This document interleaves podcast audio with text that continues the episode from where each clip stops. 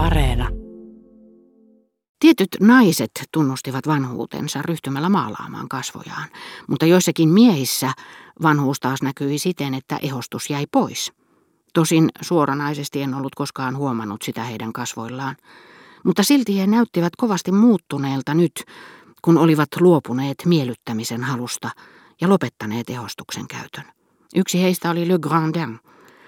Hänen huuliltaan ja poskiltaan oli poistettu ruusumpuna, jota en ollut koskaan osannut epäillä keinotekoiseksi, ja se teki hänen kasvonsa harmaiksi ja veistoksellisiksi kuin kivi, muovasi hänen pitkänomaiset ja synkeät piirteensä muistuttamaan egyptiläisiä jumalia.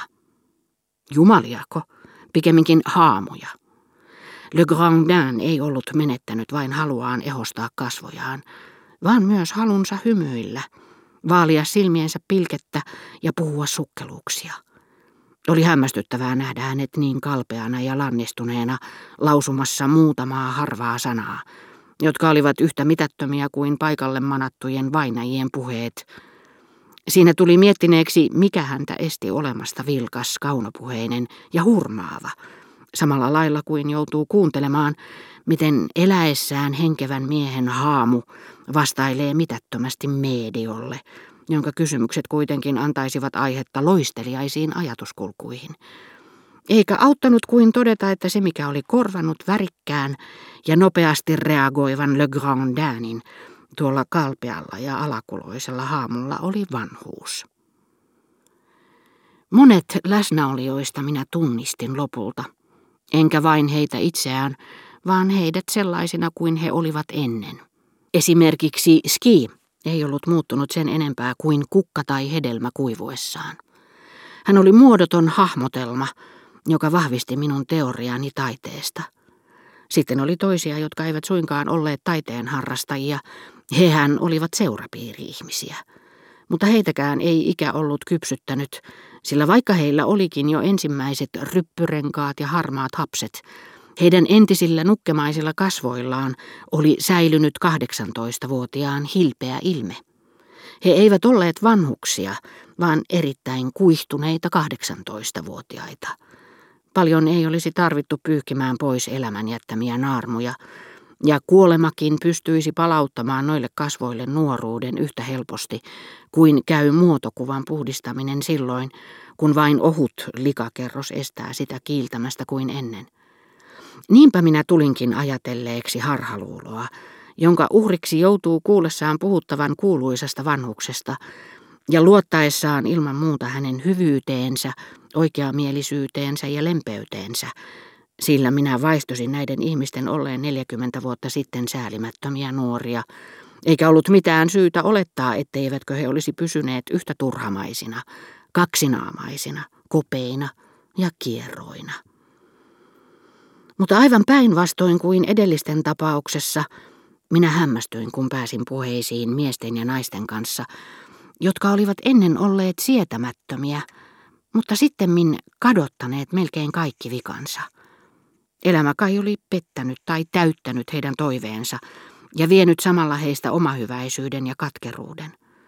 Varakas naimakauppa, joka tekee uurastuksen tai kerskailun tarpeettomaksi, Vaimon itsensä vaikutus ja hitaasti kasvava tietoisuus muistakin arvoista kuin niistä, joihin pinnallinen nuoriso yksinomaan uskoo, olivat suoneet heille mahdollisuuden hellittää luonnevioistaan ja näyttää hyvät ominaisuutensa.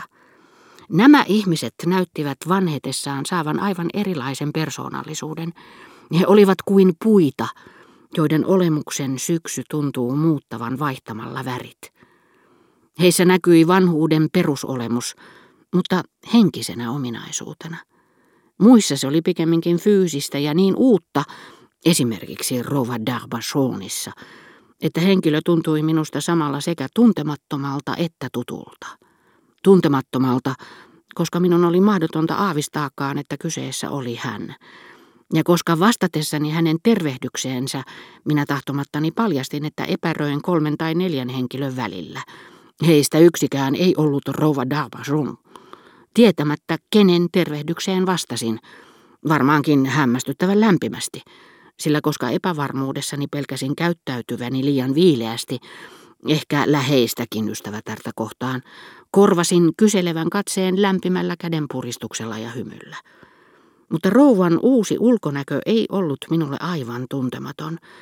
Sellaisen olin nähnyt usein elämäni aikana ikääntyneillä tukevilla rouvilla, tosin aavistamattakaan, että he olisivat saattaneet monta vuotta sitten olla rouva Darbasonin näköisiä.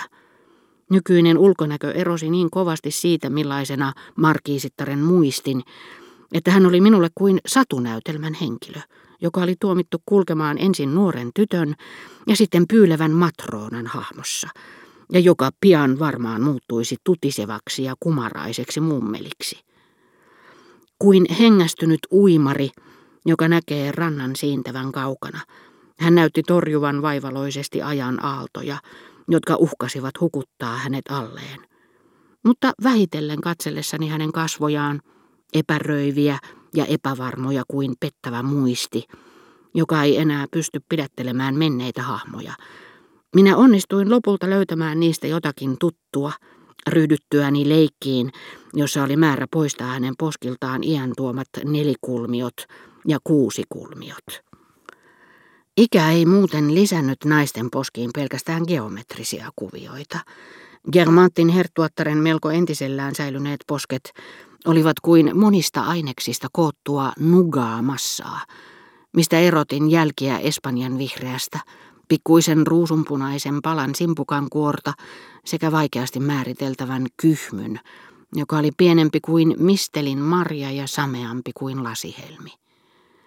Moni miehistä ontui, ja huomasi kyllä, ettei se johtunut autoonnettomuudesta, vaan ensimmäisestä halvauskohtauksesta. Ja tietenkin siitä, että heillä oli jo toinen jalka haudassa, niin kuin tavataan sanoa.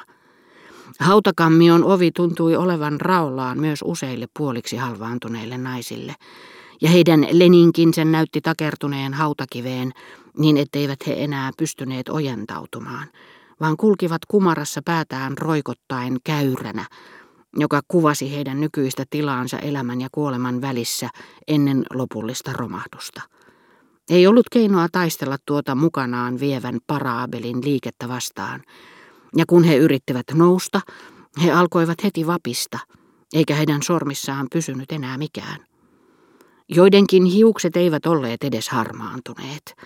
Niinpä minä tunnistin Germantin ruhtinaan vanhan kamaripalvelijan, kun hän tuli tuomaan jotakin viestiä isännälleen.